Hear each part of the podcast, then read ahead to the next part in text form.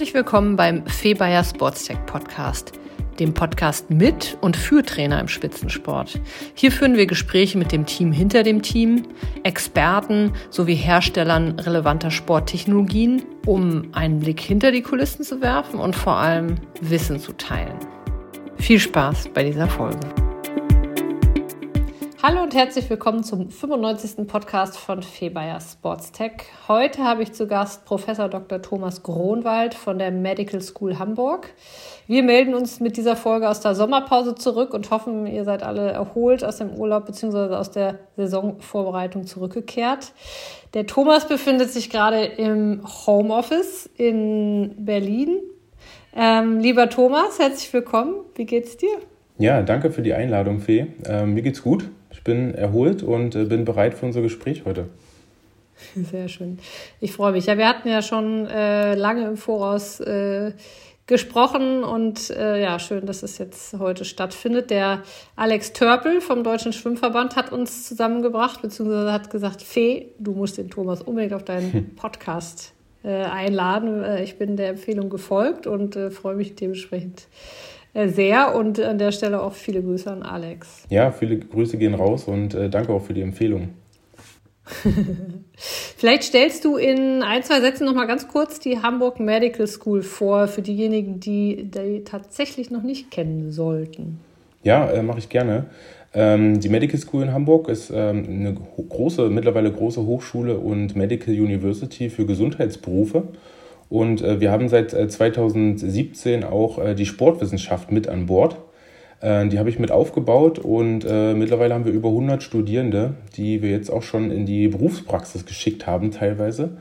Und äh, wir sind sehr happy mit dem Konzept und ja, haben quasi einen sehr stark praxisorientierten Ansatz mit großen Laboratorien, können da sehr viel praktisch hands-on machen und das denke ich auch ein Mehrwert, den wir den Studierenden mitgeben wollen. Mhm. Was würde euch unterscheiden von einer klassischen sportwissenschaftlichen Uni? Ähm, ich würde sagen, auf jeden Fall, dass wir äh, sehr kleine Gruppen haben, äh, so ein enges Betreuungs- oder kleines Betreuungsverhältnis. Ähm, wir haben Open Door Policy, äh, wie man so schön sagt. Ähm, wir agieren sehr stark auf Augenhöhe und sind immer ansprechbar für die Studierenden. Und äh, ja, wie gesagt, äh, bei uns äh, geht es von äh, Semester 1 an los auch mit praktischen Sachen. Ich muss sagen, aus meiner Ausbildung, ich habe vielleicht ein, zwei Mal ein Labor gesehen und durfte dann nichts anfassen im, äh, im Studium, ähm, so in meiner Erinnerung zumindest. Und wir versuchen da schon sehr praxisorientiert und sehr nah am, am Berufsmarkt auch zu sein, was die Leute eben brauchen. Das versuchen wir denen schon sehr früh mitzugeben. Mhm. Jetzt habt ihr in Berlin ja wahrscheinlich genau aus solchen Überlegungen ähm, einen, ich glaube, du hast es mal Sportspiel, Spielsportstandort genannt. Ähm, äh, Basis ist sportwissenschaftlich. Äh, habt ihr ähm, ja einen neuen Standort aufgemacht oder seid gerade im Begriff ähm, dabei, den aufzumachen? Der Fokus liegt so ein bisschen auf die Trainerausbildung. Ähm, ja, erzähl doch mal ein bisschen mehr, was ihr da euch überlegt habt und was, was da gerade entsteht in, in Berlin. Ähm, ja, kann ich gerne tun. Äh, wir haben jetzt äh, ja, Expertise gesammelt in Hamburg äh, für den Aufbau von sportwissenschaftlichen Studiengängen. Jetzt ziehen wir dieses Know-how sozusagen an unsere Schwesterhochschule Business und Law School ähm, in Berlin ansässig äh, zusammen und äh, wollen dort ja einen Fokus auf äh, Spielsport setzen, vor allem im Fußball und Basketball und wollen TrainerInnen ausbilden und das nicht, weil wir sagen, wir können das besonders gut oder besser als Verbände, sondern wir wollen das ganz integrativ auch in Zusammenarbeit mit äh, den Praktikern und mit Verbänden und mit Vereinen als Kooperationspartnern tun, ähm, weil wir der Meinung sind, ja, also so ein Hochschulstudium kann schon eine sehr gute Basis sein, um wirklich qualitativ hochwertig TrainerInnen auszubilden. Und in Berlin sind wir da zum Beispiel in enger Kooperation mit dem Berliner Fußballverband, ähm, aber auch mittlerweile immer mehr mit Union Berlin zum Beispiel. Auf Basketball-Ebene mit Alba Berlin, die ja sehr stark vernetzt sind, auch bis in die Stadt hinein, bis in Kitas, in Schulen hinein. Äh, das heißt also auch da, ähm, ja, die, die Sportwissenschaft, äh, so von Breitensport bis über Leistungssport halt gut abgedeckt. Und äh, ich denke, das ist ein gutes Setting, um jetzt starten zu können ab dem Wintersemester 2023 äh, mit Bachelor- und äh, Masterstudiengängen mit dem Fokus eben auf Fußball und Basketball. Spannend. Äh, warum Berlin? Weil, weil da die Schwesteruni ist oder warum habt ihr euch für den Standort entschieden? Ähm, ja, also die äh, Business and Law School, die hat äh, eine äh, Historie, was die sportpsychologische Ausbildung angeht, durch ähm, Professor Andreas Marlowitz, der dort schon seit über zehn Jahren äh, einen Masterstudiengang der Sportpsychologie anbietet. Und äh, das Konzept äh, ja, stellt eigentlich, würde ich sagen, den, den Menschen in den Mittelpunkt, die Ausbildung von TrainerInnen, das heißt Charaktere sollen ausgebildet werden und die neu gegründete Fakultät Applied Sport Sciences and Personality, die sagt es im Prinzip schon. Ähm, und äh, ja, es hat auch sehr viel mit Leadership zu tun, mit äh, ja, Management. Und wir kennen es aus dem internationalen Setting, dass Trainer eigentlich äh, mehr als Manager bezeichnet werden oder auch betrachtet werden. Das dahingehend äh, liegt der Grund, dass wir das sozusagen diesen, diesen Sportspielfokus mit an die BSP geholt haben nach Berlin. Mhm. Und äh, von welchem Trainer reden wir jetzt? Reden wir vom Athletiktrainer oder reden wir tendenziell eher vom Cheftrainer? Ja, im Prinzip äh, reden wir da jetzt gerade, wenn ich von Manager spreche, vom äh, Chefcoach. Ähm, aber natürlich äh, sind die Studiengänge so aufgebaut, dass wir ein breites sportwissenschaftliches Setting dort integriert haben. Insofern ist es offen, wo man landet. Ja? Also da, wo man seine Domain findet im Laufe des Studiums und im Laufe der eigenen Entwicklung, dort kann man im Prinzip dann auch seine Expertise einbauen. Das heißt, das ist eben auch ein großer äh, Schwerpunkt äh, dahingehend auch im Athletiktraining zum Beispiel zu sehen ist oder Strength and Conditioning, wie man es auch nennt, aber eben auch ja, AssistenztrainerInnen oder auch integrative Schnittstellen, wo es um ja, Performance Management oder auch Recovery Load Management geht, die vielleicht gar nicht so unmittelbar ähm, quasi als TrainerInnen arbeiten, aber quasi ähm, Zuarbeit leisten für ein interdisziplinäres Staff-Team. Okay, schon relativ breit für den äh, Trainerstab einsetzbar, das Studium auf verschiedenen Rollen und Positionen. Du hast gerade das Thema Leadership unter anderem als Stichwort genannt. Ähm, ganzheitlicher Ansatz. Kannst du da noch mal ein bisschen mehr darauf eingehen? Was, was, was unterscheidet das Studium da in, in, in euren Ansätzen? Ähm, ja, also die, die, klassischen Ansätze, die man so auch aus äh, anderen sportwissenschaftlichen Studiengängen kennt, sind natürlich naturwissenschaftliche, wenn wir über Trainings-, Bewegungswissenschaft nachdenken oder auch äh, Biomechanik. Wir haben eine sehr starke und ähm, große Säule äh, der pädagogischen Grundprinzipien, die wir hier vermitteln äh, wollen. Das heißt also ähm, im Kontext integrative Sportspielvermittlung mit verschiedenen ähm, ja, Anwendungsfeldern und natürlich äh, auch vom Kindes- und Jugendalter bis zum Erwachsenenbereich, aber auch das Querbeet quasi von Freizeitbreiten bis zum äh, Hochleistungssport. Und das ist uns ganz wichtig, ähm, dass die äh, Studierenden eben äh, ja, wertvolle Kompetenzen mitnehmen, wie man Dinge vermittelt in äh, Kleingruppen im 1 zu 1 Setting, aber auch mit größeren Mannschaften. Und ähm, da haben wir jetzt auch sehr viel Expertise an Bord geholt, die sozusagen diese integrative Sportspielvermittlung auch mit in die Studiengänge ähm, bringt. Das ist so ein, ein Alleinstellungsmerkmal, würde ich sagen, ähm, in, in Deutschland mittlerweile. Ähm, aber wir haben auch äh, ja, mehrere Module, wo es mehr um die Sportmanagement-Ebene geht, wo es um Leadership geht, äh, wo ich also in der Lage bin, auch ähm, ja, über äh, Personalien äh, zu entscheiden, die vielleicht gut zu managen, Kommunikationsstil, also ganz viele, würde ich sagen, so Soft Skills, äh, wo ich gar nicht so die Expertise habe, aber wo wir uns Expertise mit ins Boot geholt haben und die wir jetzt nach und nach auch in die Studiengänge mit einbetten werden. Meine Domain ist da eher die naturwissenschaftliche, also eher trainingswissenschaftliche Sicht. Mhm. Hört, hört sich nach einem äh, kompakten, umfassenden, zeitgenössischen ähm, Ansatz an. Ich bin sehr gespannt und ihr habt auch ein paar namhafte Dozenten und Professoren. Was kannst du da noch uns für Namen nennen?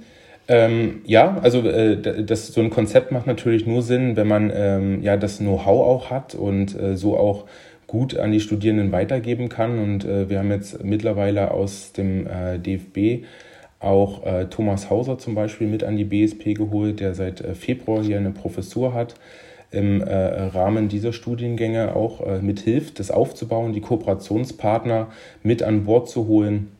Wir haben ähm, ja Robert Schreiner mit an Bord geholt, der quasi eine äh, ja, sehr wichtige Säule der Sportpädagogik mitträgt, auch an, an der Schnittstelle zur integrativen Sportspielvermittlung und hier auch eine Professur sozusagen mitträgt. Ähm, ja, wir haben mehrere Praktiker natürlich mit an Bord, die über die Kooperationspartner dann mit äh, bei uns in der Lehre aktiv äh, sein werden, so von Alba Berlin zum Beispiel, Norbert Opitz. Als einen Namen, der gerade auch deutscher Meister mit seiner Jugendmannschaft geworden ist, äh, mit Alba Berlin. Ähm, vom Berliner Fußballverband haben wir einige Experten äh, mit an Bord. Das heißt also, wir wollen hier wirklich die, die Expertise teilen und uns nicht auf den, äh, ja, auf, auf den Namen schreiben, dass wir alles selber können, sondern wir wollen das Beste aus beiden Welten, sage ich mal so, aus der akademischen Welt und aus der praktischen Welt zusammen äh, äh, ja, würfeln, um sozusagen bridging the gap between uh, theory mhm. and practice, äh, wie man so schön ja, sagt. Ja, ja. Ja, wichtiger Ansatz, genau. Das ist ja auch tatsächlich das, wo, womit äh, ja, Wissenschaft und Praxis zu kämpfen hat, eben dieses Gap zu schließen. Das könnte ja ein, ein Paradigmenwechsel werden, was äh, auf der Ebene, aber ihr habt ja auch noch die eine oder andere Idee, was ihr mit dem Studium bewirken wollt. Ne? Also eben genau, einmal einerseits das Gap zwischen Wissenschaft und Praxis zu schließen. Ähm, du hast auch, glaube ich, mal im Vorgespräch sowas, äh, das Akademisierung des Trainerberufs genannt, aber ich glaube, ihr habt da schon auch noch mal ein paar mehr Visionen und Vorstellungen, was ihr damit verändern wollt. Ja, also Akademisierung des Trainerberufs, das hört sich äh, ja sehr, sehr klobig an und so von oben herab und deswegen nutze ich das auch nicht oft, äh, diese mhm.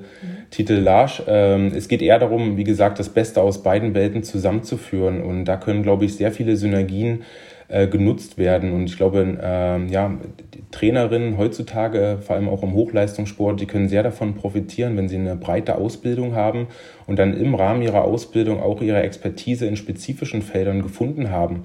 Ähm, aber ich brauche eben immer wieder den Kontext, der ist sehr wichtig.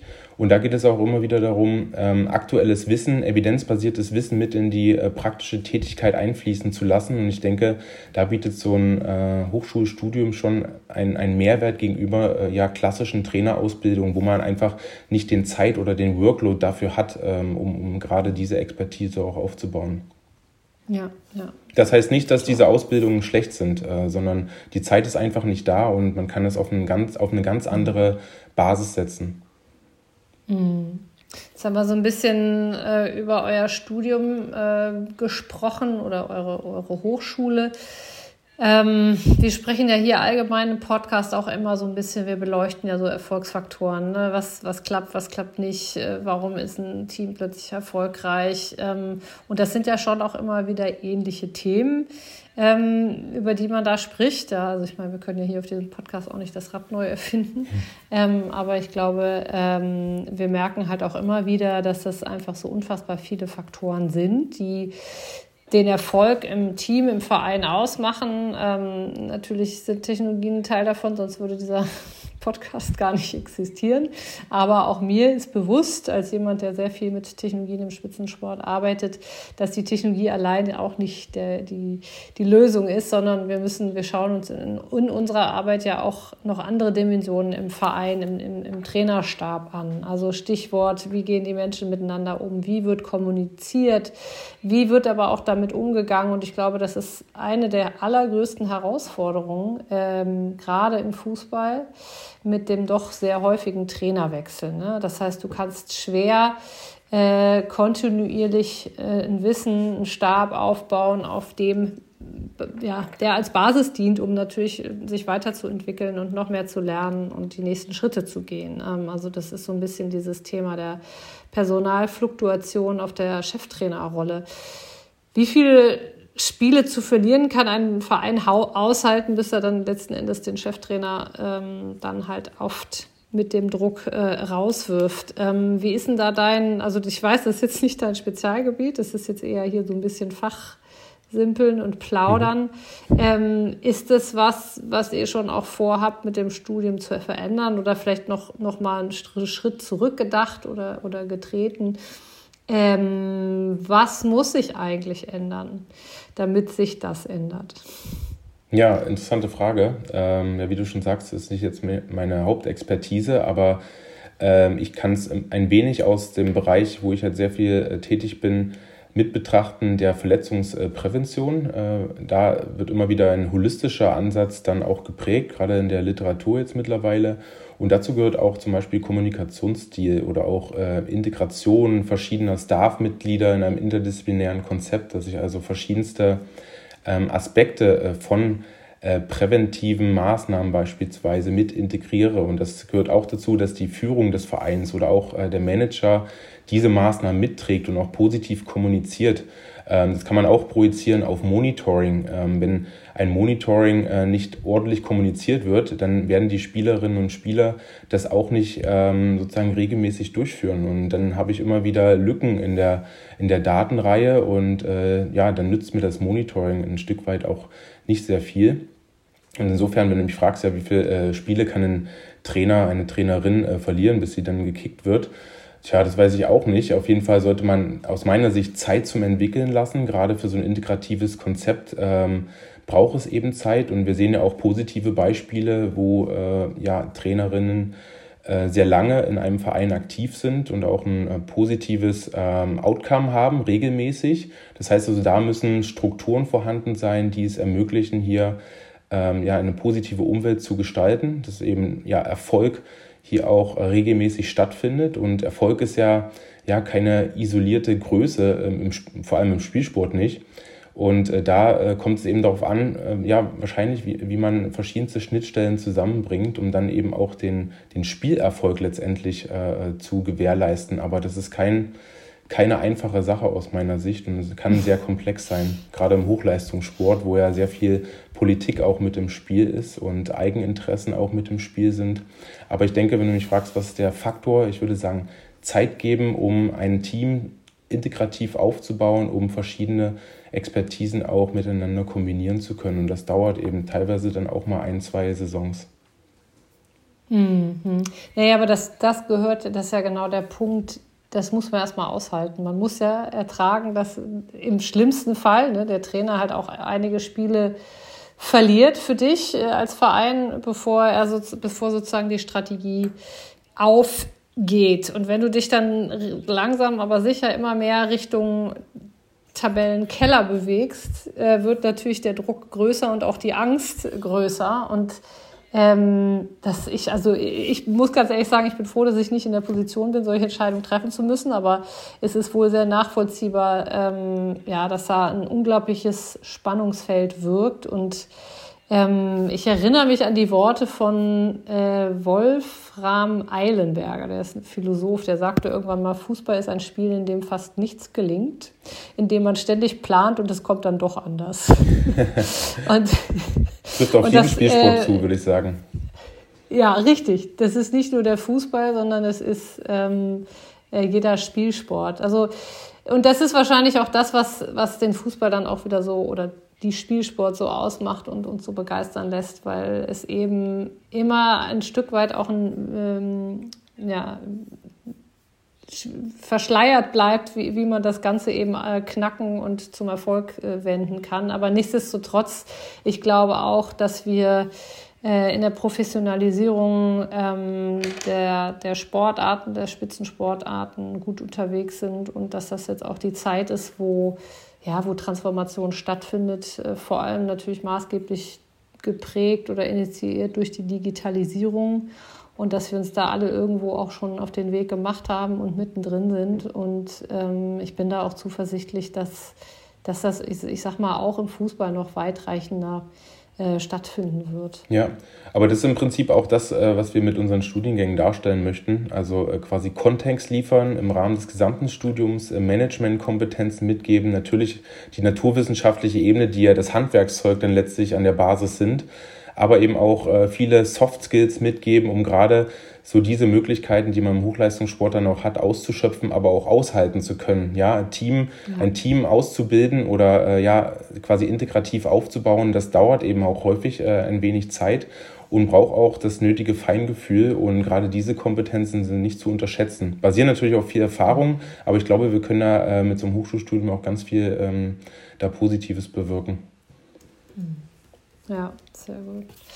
Äh, du hast eben das Thema Verletzungsprävention ja schon gestriffen. Das ist ja, äh, ja, ich glaube, eine deiner äh, Kernexpertisen, wenn ich das mal so formulieren darf. Ähm, du gehst da sehr holistisch äh, dran an die Verletzungsprävention. Ähm, Ich würde da abschließend super gern dann noch über die Technologien in dem Bereich ähm, mhm. sprechen. Ja, ähm, große Überraschung hier auf dem Sportsec Podcast. Aber würde genau äh, gerne erstmal äh, fachlich, inhaltlich da mit dir eintauchen. Ähm, vielleicht nähern wir uns der ganzen Sache erstmal über die Hamstring-Verletzung. Ähm, da habt ihr einen Guideline für Praktika herausgebracht. Ähm, berichte uns doch ein bisschen davon. Ja, ähm, das, äh, vielleicht kann ich ein bisschen weiter ausholen. Äh, ich habe mich mit einem Kollegen schon seit 2015 äh, mit den Hamstring-Verletzungen auseinandergesetzt, weil die ziemlich interessant sind, äh, weil die sehr viele Aufgaben haben, gerade so wenn es um Beschleunigung oder äh, sehr schnelles Laufen geht oder auch bei Absbremsbewegungen. Da äh, können die sehr viel integrativ beisteuern. Deswegen sind die tatsächlich auch so häufig verletzt, weil die eben sehr viel machen müssen, gerade wenn auch andere Muskelgruppen vielleicht schwächer ausgeprägt sind, als sie das äh, äh, eventuell sein sollten. Mhm. Und ähm, ja, wir haben dazu auch was Deutsches dann mal geschrieben und jetzt in den letzten zwei Jahren haben wir uns sehr stark mit Verletzungsmechanismen im Fußball auch auseinandergesetzt, ähm, im Bezug zu den Hamstrings und konnten da eine Analyse auch mit der VBG und äh, der Gruppe um Christian Klein zusammen durchführen. Mhm. Die, der äh, auch schon hier auf dem Podcast war. Ja, genau. Grüße. Ja, schöne Grüße an Christian und Team. und äh, dort konnten wir ähm, ja sehr viele Real-World-Beispiele sozusagen von Verletzungsmechanismen der Hamstrings analysieren. Das war sehr interessant für uns. Und wir konnten herausfinden, dass wir sehr viele, ähm, ja, ich sag mal so, sprintbasierte Verletzungsmuster haben, die klassisch äh, bei sehr schneller oder sehr hoher ähm, ja, Geschwindigkeit stattfinden. Aber wir haben tatsächlich auch sehr viele Muster, die bei äh, Abstoppbewegungen zum Beispiel äh, stattfinden oder beim Kicking, wenn ich also versuche, einen Ball zu erreichen oder ich habe so ein, so ein Reach, das heißt, ich versuche so einen Ausfallschritt zu machen, um vielleicht einen Ball abzustoppen. Da passieren tatsächlich sehr viele Bewegungen und was die, diese Mechanismen alle als ähm, ja, Nenner haben, ist eine sehr schnelle, äh, wie sagen Sportwissenschaftler, äh, exzentrische äh, Muskelaktionsphase. Das heißt, der Ursprungansatz wird sehr schnell auseinandergezogen bei allen Mustern. Und äh, diese ähm, ja, Ergebnisse aus unseren Analysen, die können wir sehr gut nutzen, um eventuell auch äh, Präventivmaßnahmen dagegenüber äh, aufzustellen. Und das haben wir jetzt äh, ja erst kürzlich getan und ähm, ich habe dazu einen Vortrag gehalten auf der äh, NSCA Global Conference, ähm, die organisiert wurde vom German Chapter sozusagen äh, um die NSCA herum. Und äh, da gab es sehr viele Anfragen, dass wir das vielleicht mal verschriftlichen, dass man sowas auch äh, schwarz auf weiß hat. Das haben wir jetzt getan, um da so ein, äh, ja, ich sag mal so ein Comprehensive äh, Guide auch zu äh, bauen, der eben sehr viele praktische Handlungsanweisungen dann auch geben kann, die man so aber auch wiederum in seinen eigenen Club halt erstmal einbauen muss. Das heißt also, mhm. wir haben da schon sehr viel Evidenz einfließen lassen, aber das heißt auch immer wieder, ich nenne es zumindest so evidence-informed. Das heißt, wir nutzen Evidenz, um dann wiederum Schlüsse daraus zu ziehen, weil eben die Evidenz immer nur ja, bis zu einem gewissen Grad auch äh, Empfehlungen geben kann, äh, weil Studien ja auch sehr, ich sag mal so, beschränkt sind, häufig Limitationen haben und äh, diese konkrete Clubsituation, die ist eben schon oft sehr individuell. Wie viele Staffmitglieder habe ich, die überhaupt solche Präventionsmaßnahmen beispielsweise durchführen können? Welche Gerätschaften mhm. habe ich zur Verfügung? Wie viel Zeit habe ich zur Verfügung? Trägt das der Chefcoach mit, äh, die Vereinsführung? Ähm, das sind alles ja, Fragen, die wir da beantworten müssen oder die Praktiker vor Ort beantworten müssen. Deswegen ist es immer wieder evidence-informed, quasi an der Schnittstelle zwischen ähm, evidence-based und practice-based evidence, so, so sage ich es immer, ähm, dass sich also auch da wieder die Welten äh, zusammentreffen. Ja, das, da schließt sich der Kreis zum Studium. Mhm. ähm, wem würdet ihr das denn klassischerweise überreichen, diesen, diese Guideline? Dem Athletiktrainer im Verein oder wo siehst du das angesiedelt? Ja, ich glaube am, am ehesten äh, die Leute, die äh, direkt mit dem Team arbeiten, um an Performance äh, und Gesundheit zu arbeiten, auf konditioneller Ebene vor allem. Ähm, aber sicherlich äh, muss ja diese Facetten auch ein, ein Cheftrainer oder Trainerin verstanden haben, um auch hier wieder den Kontext ähm, ja, kennenzulernen und auch zu wissen, warum das eben wichtig ist, so eine ganzheitliche Herangehensweise auch bei der Verletzungsprävention ähm, zu verfolgen. Weil da ist es eben nicht nur so, ich lasse die Leute dann ähm, dreimal die Woche sprinten, sondern ich muss eben genau schauen, und da sind wir auch wieder bei der Technik, die du angesprochen hast, ja, wie, wie belastet sind denn die SpielerInnen schon durch ihr Spiel am Wochenende, durch die äh, vorangegangenen Trainingseinheiten, durch die nachfolgenden Trainingseinheiten. Dass ich, das heißt, ich brauche schon ein sehr äh, tiefgehendes äh, ja, Load Management, äh, wenn du so sagen willst, oder auch Recovery Management. Ich muss also schauen, wo ich so bewusste Präventionsmaßnahmen auch im Einklang mit ähm, ja, fußballspezifischen ähm, Trainingsansätzen dann verfolgen kann. Ja, ich kann ja nicht einfach etwas zusätzlich machen, sondern ich muss es schon sinnvoll integrieren in den äh, Schedule, in den Mikrozyklus. Und das ist tatsächlich nicht so einfach und das schreiben wir auch in unserem Guide und deswegen sind es immer wieder Empfehlungen, die man aber wiederum in das eigene Setting integrieren muss. Und da hilft es auch wiederum, Kontext zu haben, eine gute Ausbildung zu haben, äh, sowohl zu verstehen, was Belastungsbeanspruchungsmanagement ist, äh, wie ich Load-Management durchführe, wie ich vielleicht Technik zielführend auch einsetzen kann, aber wo auch die Grenzen der Technik sind, wo ich also nicht nur viele Daten erheben will und äh, dann nicht weiß, was ich damit machen möchte, sondern bewusst bestimmte Daten erhebe, um zum Ziel zu kommen, dass ich also einen guten Überblick habe, wie belastet, wie beansprucht meine SpielerInnen eben sind im Mikrozyklus. Mhm. Und den Aspekt, den du eben genannt hast, das, das äh, bleiben wir mal beim Beispiel Athletiktrainer, der eben schauen muss, wie er das in die Zeit, die er mit den Athleten hat, einbauen kann.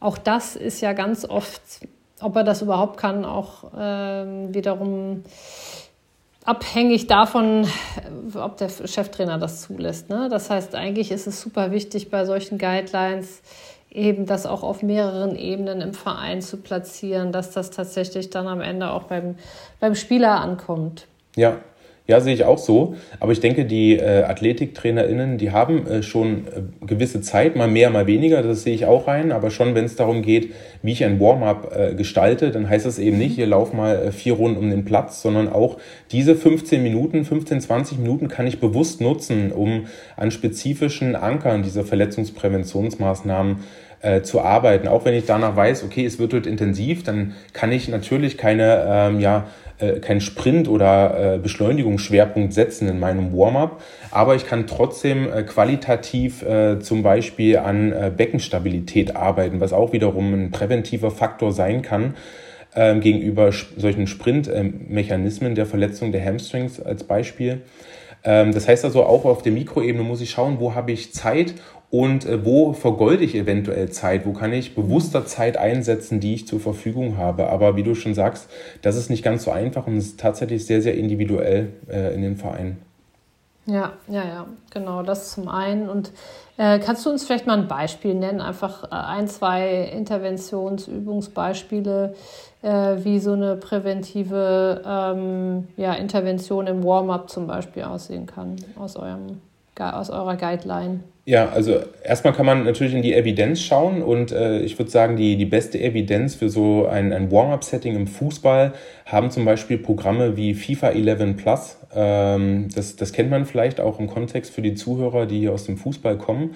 Das ist, äh, ja, ich würde sagen, ein, ein Clusteransatz, der so 15 bis 20 Minuten dauert mit äh, Laufübungen, Sprungübungen, auch äh, ja, Stabilität, so, so, was man früher gesagt hat, körperstabilisierende Übungen. Ähm, aber wir haben auch äh, ja, äh, steigende Intensität da drin, also äh, quasi Steigerungsläufe, aber zum Beispiel auch die sogenannte Nordic Hamstring Exercise, ähm, quasi, ich würde sagen, die bestuntersuchteste Übung äh, im Kontext der Wissenschaft, wenn es um Verletzungsprävention geht. Die Evidenz ist da sehr, sehr gut, dass wir zum Beispiel Hamstring-Verletzungen reduzieren können um 50 Prozent aus einer aktuellen Meta-Analyse heraus. Das heißt also, wenn man das kontinuierlich einbaut, ein bis zweimal in der Woche mit niedrigem Volumen und das heißt äh, vielleicht zwei, drei Sätze, a drei Wiederholungen, dann scheint das schon sehr gut zu sein, um Hamstring-Verletzungen präventiv entgegenwirken zu können, zumindest mhm. das Risiko zu minimieren. Ja, von Prävention kann man ja immer nur auf Gruppenebene sprechen.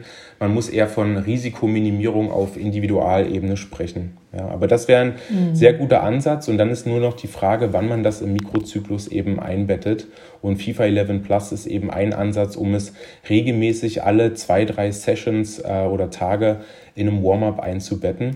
Aber auch da gab es wiederum kritische Stimmen, ob es so gut ist, diese Nordic Hamstring Exercise, die sehr langsam, aber hochintensiv äh, durchgeführt wird, in so ein Warm-up einzubetten. Aber die Evidenz sagt erstmal nichts Gegenteiliges. Es wurde aber auch schon gezeigt, dass die sehr gut nach einer Trainingseinheit eingesetzt werden kann oder als explizit, als explizites ähm, Fokustraining einer Strengths and Conditioning Einheit, wo ich also gar kein fußballspezifisches Training beispielsweise danach mache, sondern wirklich einen Fokus habe auf Kraftentwicklung und auch da kann das sinnvoll eingesetzt werden.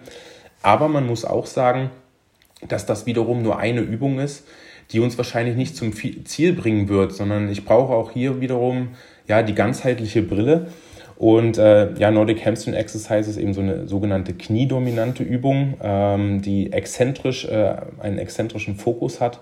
Und ich brauche auch wiederum ja, ähm, hüftdominante Übungen wie Deadlift-Variationen beispielsweise.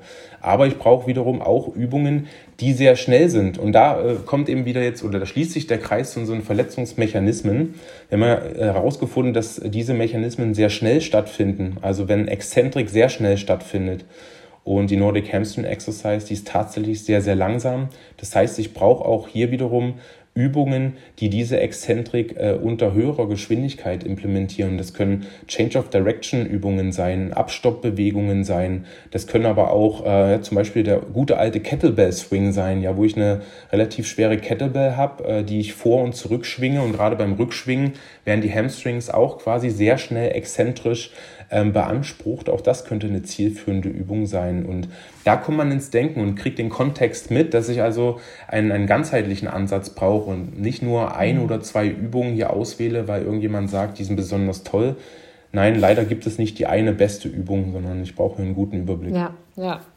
Ja, das ist auch ein vernünftiger und gesunder Ansatz und ich glaube, die meisten unserer Zuhörer ähm, äh, kennen auch die, die die Übungen, die du genannt hast, beziehungsweise gerade auch Nordic Hamstring Exercise ist äh, sehr verbreitet. Ähm, aber es ist natürlich spannend, jetzt diese einzelnen Übungen nochmal zu nehmen und ich sag mal in eine Gesamtguideline zu packen. Ähm, das ist sicherlich äh, für viele eine gute Orientierung. Äh, wo bekommt man die denn jetzt her, eure Guidelines? Ähm, die, also erstmal haben wir auch ähm, Sachen publiziert, die frei zugänglich sind ähm, oder mhm ich kann auch gerne mein, mein Skript von der NSCA-Konferenz äh, teilen. Da sind auch schon mal erste Anhaltspunkte äh, mit verankert. Ähm, ich kann, also wenn ihr mich anschreibt, kann ich das gerne mit euch teilen. Ähm, auch unsere Analyse zu den Verletzungsmechanismen. Hast du einen Link? Sonst können wir es in den Show Notes posten. Ja, ich könnte es äh, wo hochladen und dann könnte ich es ähm, hier mitteilen. Das wäre möglich. Ja, super. Ja. Dann werden wir das in den Show Notes mhm. posten, ja. Okay. Ähm, Unsere Analyse zu den Mechanismen, da haben wir einen äh, freien Blogbeitrag in der DFB-Akademie veröffentlicht. Das ist auch frei zugänglich, auf, äh, also in deutscher Sprache. Ähm, und äh, den eigentlichen Guide, den wir jetzt rausgebracht haben, der ist über äh, Amazon äh, zugänglich. Das habe ich sozusagen äh, ohne Verlag publiziert, um es schnell zu machen, aber auch um freie Hand zu haben, wie das gestaltet ist. ist aber sozusagen self-made, sozusagen. Ist auch ein Pilotprojekt, um das äh, schnell an die, an die Basis zu bringen, sozusagen, nach diesem Vortrag. Mhm. Super.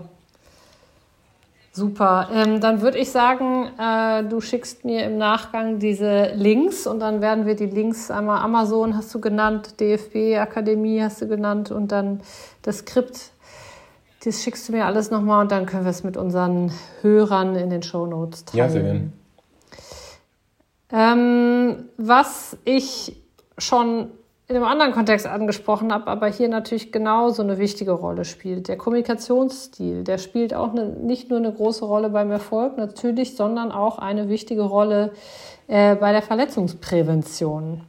Ähm, da gibt es, ich weiß nicht, ob ihr das äh, quantifiziert habt, aber es gibt eine, ähm, ähm, einen Zusammenhang zwischen Verletzungsrate und Kommunikationsstil. Was, was hast du davon quantifiziert? Was kannst du uns da ähm, schon mitgeben? Ähm, ja, das sind Analysen, äh, die, die wir jetzt so auch in den Guide äh, als Perspektive mit aufgegriffen haben, weil es da natürlich noch nicht so viel Evidenz gibt. Aber die Gruppe um Jan Extrand und Team äh, die haben mir ja erste qualitative Analysen gemacht und die konnten zum Beispiel sehen, dass eben die Verfügbarkeit von Spielern und auch die Verletzungsrate damit zusammenhängt, ähm, wie sehr ich Spieler fördere, wie sehr ich eine positive Kultur auch im, im Team pflege. Ähm, und dazu gehört natürlich auch der Kommunikationsstil.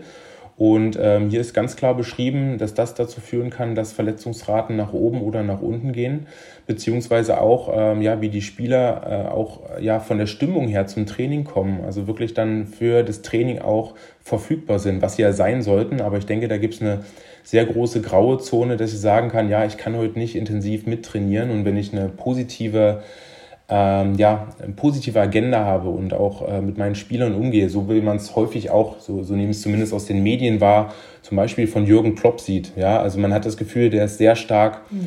äh, oder sehr eng mit seinen Spielern und der sagt häufig, ja, ich darf eigentlich gar nicht so viel Freund sein mit meinen Spielern, ähm, dann merkt man, was so eine positive Kultur auch ausmachen kann. Ich glaube, die würden für ihn äh, ja sehr weit und sehr schnell rennen und sehr lange vor allem. Und äh, das ist, mhm. denke ich, so ein Augenmaß, was man haben kann. Das muss nicht heißen, dass es äh, immer der beste Weg ist, wie, wie Jürgen äh, Klopp agiert.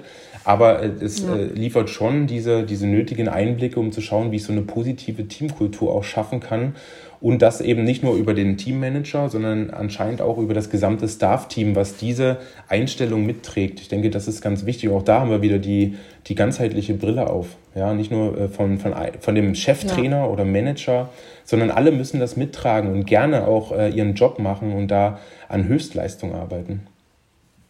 Ja, ja, definitiv. Das ist ähm, ja, für mich immer selbstverständlich ein Faktor für den Erfolg, ne? diese, diese positive Teamkultur, wie du sie genannt hast. Äh, ich hatte noch nie darüber nachgedacht, dass das natürlich auch äh, Einfluss auf die Verletzung hat, aber ja, macht total Sinn, äh, dass ich sag mal, wenn man sich auf, auf Augenhöhe mit Wertschätzung begegnet, ähm, gut kommuniziert wird, dass das ganz klar auch einen positiven Einfluss auf eine geringere Verletzungsrate hat. Sehr spannend. Ja? Die, die, diese äh, äh, ja, eine, eine Sache würde ich vielleicht noch äh, hinzufügen. Diese Analysen zeigen jetzt natürlich keine Kausalität auf. Das heißt, man kann jetzt nicht sagen, was ja. führt denn dazu, dass wir eine verringerte mhm. Verletzungsrate haben.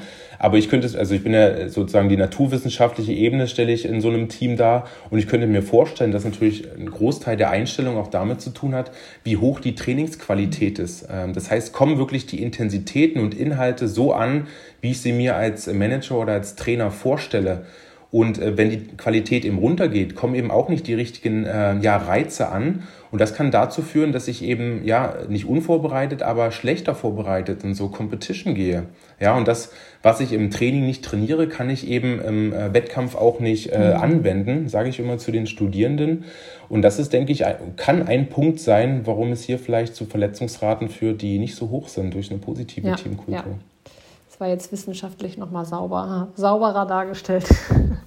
ähm, ja, ich weiß nicht, könnte ein Punkt sein. Das ja. ist natürlich auch noch spekuliert. Ja, ja, auf jeden Fall. Ich sehe gerade, wie uns die Zeit davon rennt. Und ich wollte ja eigentlich mit Technologien noch äh, mich mit dir über, äh, über Technologien mich mit, mit dir über, unterhalten. Also ähm, wir, wir switchen das Thema, beziehungsweise bleiben natürlich im, im weitesten Sinne bei der Verletzungsprävention. Ähm, was, was sind denn aus deiner Sicht hilfreiche Technologien zur Verletzungsprävention?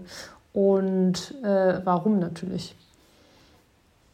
Ja, also auch da wieder äh, muss man Spezifik dann äh, reinbringen, auch Anforderungsprofil. Äh, das heißt also, äh, der Fußball oder auch der Basketball, die brauchen andere Ansätze mhm. als äh, Individualsportarten beispielsweise. Aber wenn wir jetzt hier beim Fußball bleiben, können wir es auch spezifisch aufbauen. Auch wiederum in Bezug zu den, zu den Hamstrings äh, würde ich sagen. Was, was wir generell einsetzen, sind sowas wie Force Plates, ähm, Kraftmessplatten um eben auch äh, im, im Pulscharakteristika und äh, Kraftverläufe messen zu können bei Standarddiagnostiken wie Sprüngen, Counter Movement, ähm, Squat Jump oder auch äh, so Drop Jump Setting oder repetitive Sprünge. Da kann man sehr viel aus, äh, aus diesen Kraftverläufen ableiten.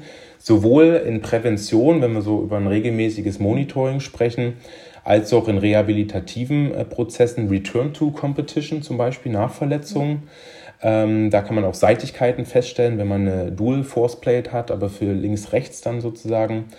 Ähm, und da diese Sprünge äh, ja nicht sehr ermüdend sind, kann man die auch mehrmals sogar im Mikrozyklus einsetzen. Das ist immer das Problem, wenn ich sehr stark beanspruchende äh, ja, Diagnostika mhm. einsetze, dann sind meistens die Tage danach äh, nicht wirklich nutzbar ja. für das Training und auch der Tag vorher, da darf ich mich zum Beispiel nicht ausbelasten etc. etc. Mhm. Zusätzlich, ähm, ja, gerade so bei den Hamstrings, Dynamometer, ja, so äh, handgehaltene Kraftaufnehmer, setzt, sieht man häufig auch äh, in der Rehabilitation, äh, wird aber auch immer mehr jetzt äh, so zu präventiven Aspekten eingesetzt. Ja, spannend. Muss man aber tatsächlich sehr, mhm. sehr, sehr, sehr, sehr stark standardisieren. Ja, ja, ja. ja das, Hast du damit schon gearbeitet? Äh, ja, also beziehungsweise ich habe tatsächlich den Eindruck, ähm, dass das was ist, was wieder vermehrt äh, nachgefragt wird, beziehungsweise äh, womit vermehrt gearbeitet wird, im Basketball wie auch im Fußball. Ähm, das ist was, was mir vor fünf Jahren irgendwie keiner darüber gesprochen hat, obwohl das ja jetzt nichts Neues in dem Sinne ist. Aber ich glaube, das muss wohl ein paar Publikationen in die Richtung gegeben haben, die da auch die Nachfrage wieder erhöht haben. Ähm, und ich finde das einen sehr spannenden Ansatz, weil es natürlich extremst einfach und schnell in der Handhabung ist. Ähm, du hast keine große Technologie, äh, die du irgendwo äh, mitnehmen oder aufbauen musst. Ähm, es ist, ja, hat sehr, sehr viele Vorteile natürlich auch äh, fürs Budget. Ne? Das sind ja auch andere ähm, Budgetgrößen als jetzt für eine, für eine Kraftdiagnostik, äh, für eine Sprungdiagnostik. Ja, sehr spannend auf ja. jeden Fall. Ja, ich, äh, würde ich, würde ich auch so, mhm. so sagen. Ähm, ja, diese Dynamometer haben halt den Vorteil, wie du schon sagst, äh, sehr usabil sind, also sehr klein sind, äh, mittlerweile auch von, von verschiedenen Herstellern angeboten werden. Also der Markt wird da auch ja, größer und dadurch auch wird alles insgesamt günstiger. Mhm. Aber, aber man muss auch sehen, äh, mit diesen ähm, ja, gerätegestützten Diagnostiker braucht man auch wiederum ähm, Expertise. Ja. ja. man muss dieses Wissen haben, vor allem welche Parameter man da rauszieht, welche für einen äh, ja, sensitiv genug sind, um zum Beispiel für ein Monitoring oder für ein Fatigue Assessment oder für so einen rehabilitativen Prozess als Decision Support auch äh, zur Verfügung stehen. Und da ja, die Kraftmessplatten, die liefern ja äh, 30, 40, 50 äh, Items, ja, und äh, da muss ich schon bewusst hinschauen, was ich da eigentlich haben möchte. Das ist hier nicht ganz so einfach. Ja, wobei es da ja mittlerweile sehr, sehr viele Anbieter gibt. Wir arbeiten ja viel mit Hawk Dynamics mhm. zusammen. Die sind ja sehr, sehr einfach in der, nicht nur in der Handhabung, sondern eben auch, was dann die Aufbereitung der relevanten Daten betrifft, ja. sind die ja sehr, sehr ähm, komprehensiv. Deswegen ist das, also da gibt es schon auch eine sehr, sehr große Bandbreite, aber ich glaube, gerade so ein Hawk Dynamics eignet sich auch super für, für den Trainingsalltag, weil die sehr schnell ähm, die Testung vonstatten läuft und man sehr schnell gute, verständliche ja. Ergebnisse hat. Aber grundsätzlich natürlich immer, ich gebe dir uneingeschränkt recht, du brauchst immer, wenn du eine neue Technologie äh, dir zulegst, musst du dir vorher die Gedanken gemacht haben, wie integriere ich das in meine Arbeitsabläufe, wer macht das. Ähm, dann gibt es natürlich auch so Technologien wie EMG, ja, die, wo der derjenige, der die EMG-Messung macht, wirklich einfach erstmal, ich sag mal, viel üben muss und trainieren muss, bis er da wirklich auch sicher ist, ähm, gerade beim Anlegen der Sensoren, mhm. ne? ähm, bis hin eben zur Auswertung. Ähm, das ist schon auch immer wieder was, was wir auch in unserer Arbeit sehr betonen. Ja. Ne? Das, das, und das, das, das ist aber auch was, was bei den Teams verstanden ist. Ne? Also wir haben auch viele Teams, die fangen genau bei der Anschaffung mit dieser Frage an. Ne? Können wir das überhaupt, kriegen wir das realistisch betrachtet in unsere Abläufe integriert? Ja. Und manchmal ist das dann auch einfach der Grund, warum eine Technologie nicht angeschafft wird. Ne? Aber nichtsdestotrotz, also die, die Weiterentwicklung ist da und das wird natürlich auch zunehmend zu einem ja, Standard im, im Wettbewerb, diese, diese Technologien zu haben. Ähm, und natürlich vor allem maßgeblich äh, mit den Daten dann damit arbeiten zu können. Also insofern äh, die, die Gedanken müssen sich alle machen, ähm, wie sie das personell und von der Expertise her abdecken ja. können. Ja. Ähm, ja, ein, ein Feld, was wir natürlich nicht vergessen dürfen, sind noch die, die Klassiker, äh, Sensorik, die also ähm, Belastungscharakteristika aus dem Training, äh, teilweise jetzt auch schon aus, aus mhm. Spielen ähm, widerspiegeln können. Und auch da äh, gibt es einen guten Literaturstand, äh, dass wir jetzt vermehrt auch äh, zum Beispiel auf Parameter achten, die Beschleunigung darstellen, die äh, Abstoppbewegungen darstellen, auch ähm, dass ich eventuell ja eine eigene Skala für das Individuum kreieren kann, wie schnell die denn im Spiel laufen, mhm. also was ist so eine Maximalgeschwindigkeit. Ähm, daraufhin kann ich dann natürlich ja. Schwellen bauen für mein Training, dass ich weiß, wann ist es wirklich Sprinte äh, oder Sprinten für den Spieler XY und wann ist es nur schnell laufen. Ähm, aber auch wie viel ist denn passiert im letzten Spiel, um daraufhin die nächsten Tage im Mikrozyklus auszurichten. Wenn ich also mhm. Äh, weiß, da, da sind sehr viele Abstoppbewegungen, sehr viel schnelle Bewegungen insgesamt äh, haben da stattgefunden im Spiel, ja, dann habe ich hier eventuell einen, einen, längeren Zeitraum der Recovery für solche Maßnahmen im Trainingsprozess, als wie wenn ich vielleicht einen Einwechselspieler habe, der nur 20 Minuten gespielt hat und sehr viel weniger Load im, im, im organismischen System hat ja, sozusagen. Ja. Und ähm, ein, ein Riesenfeld aus meiner Sicht, was noch ähm, sehr unterbelichtet äh, ist, äh, sind die Parameter mhm. der Beanspruchung, dass ich also viel mehr über Herzfrequenz und vielleicht auch zukünftig über Herzfrequenzvariabilität auch aus solchen Analysen ziehen kann. Kann man ja mittlerweile auch sehr gut über Brustgurte einfach erfassen. Im Spiel ist es noch nicht erlaubt, aber eben vermehrt im, im Training halt häufig eingesetzt. Training. Und daraus kann ich sicherlich auch ganz viel ableiten, was im Organismus wirklich passiert ist. Die anderen Sachen sind natürlich alles das, was auf den Spieler trifft von außen, ja, wie Schnellbewegungen stattfinden beispielsweise. Mhm. Aber was wirklich als Reize im Organismus ankommt, ist, denke ich, eine wichtige, sehr wichtige Domain, wo wir noch äh, schlauer werden müssen, was die Evidenz angeht, aber wo die Praktiker auch immer mehr hingehen müssen, das auch mit äh, zu integrieren in ihren Prozess. Mhm. Ja, ja, fast schon wieder zu integrieren integrieren. Mhm. Ne? Also ich, ähm, wenn ich jetzt mal so fünf Jahre zurückschaue, ähm, das war so der Zeitpunkt, wo mehr oder minder so das, der externe Workload in Form von GPS-Sensoren ähm, doch recht flächendeckend im Profifußball in Deutschland äh, eingesetzt wurde. Und dann hatten wir so eine Phase, wo natürlich zu Recht, nachdem das dann lief, viele gesagt haben, so was mache ich jetzt mit den mhm. Daten. Und mittlerweile haben wir aber auch eine Phase, wo wirklich viele Vereine da sehr fortschrittlich sind, ähm, sehr, sehr genau, sehr tief schon in die Datenauswertung äh, der Daten, was die GPS-Sensoren äh, ausspucken, äh, reingehen. Also das, da gibt es schon wirklich ja, sehr, sehr weit entwickelte Vereine in der Bundesliga, das muss man ja. schon sagen.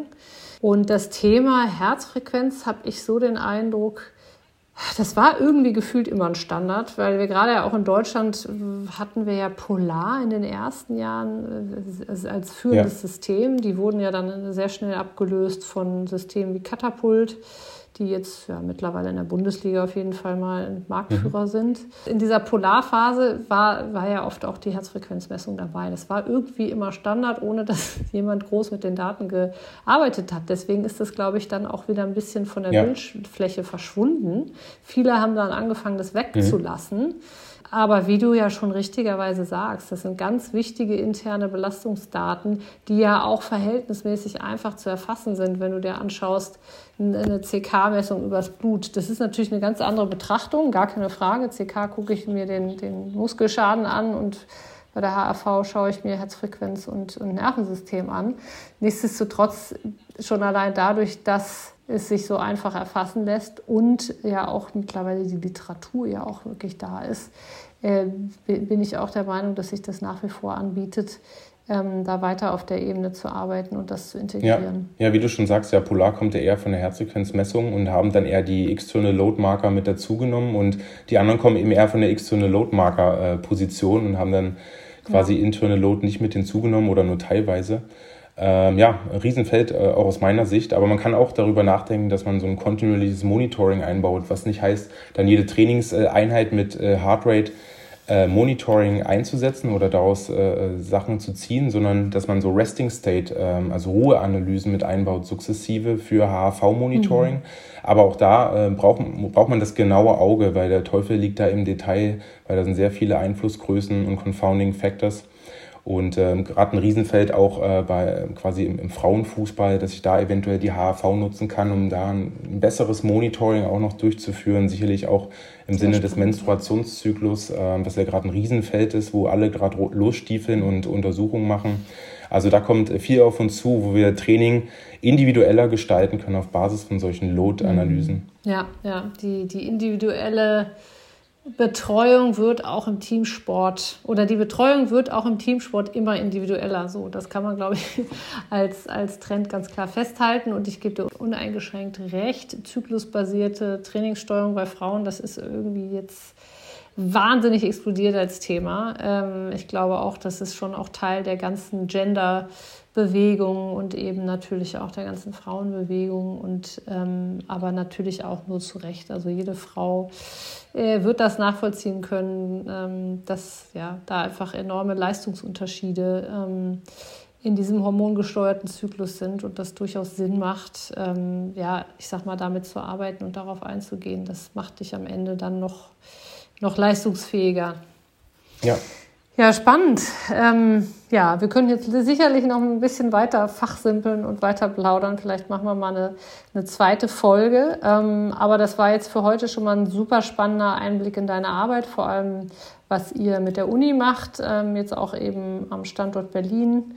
Ähm, ein bisschen über deine Expertise auch viel gesprochen mit, äh, mit Schwerpunkt auf Verletzungsprävention ähm, ähm, und dann natürlich auch den Kontext dass das eben nicht nur auf einer technologischen Ebene stattfindet, sondern dass das eben sehr, sehr ganzheitlich ähm, ja, implementiert werden muss von Cheftrainer oder am besten noch Vereinsführung über den Cheftrainer bis runter zum Spieler ähm, ähm, getragen äh, und umgesetzt werden muss und kann. Und genau, wir verlinken nochmal äh, deine, deine Quellen beziehungsweise dein Skript von der NSCA ähm, in den Show Notes. Und genau, ich hoffe, dass unsere Zuhörer da äh, ein paar spannenden Input äh, noch bekommen, beziehungsweise da auch noch Sachen rausziehen können, die wir heute hier so in der Tiefe nicht besprechen konnten. Und ähm, ja, ansonsten war es das jetzt erstmal von meiner Seite, äh, Thomas. Äh, hast du noch was, was du unbedingt loswerden möchtest? Ja, erstmal vielen Dank, Fee. Ähm, sehr cooles Gespräch. Ich denke, wir haben viele Facetten angesprochen, aber an der einen oder anderen Stelle auch viel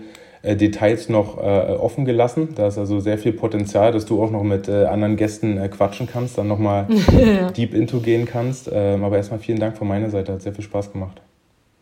Ja, schön, dass du da warst. Vielen Dank für deine Zeit und ja, alles Gute für dich, Thomas. Danke, für dich auch. Bis bald. Danke dir. Tschüss zu guter Letzt, wenn euch unser Podcast gefällt und auch unsere Arbeit, dann folgt uns doch auf Instagram. Dort findet ihr uns unter dem Handle Febayer in einem Wort, Bayer mit EY. Dort posten wir regelmäßig Zitate aus den Podcasts, machen Ankündigungen oder stellen neue Technologien im Sport vor.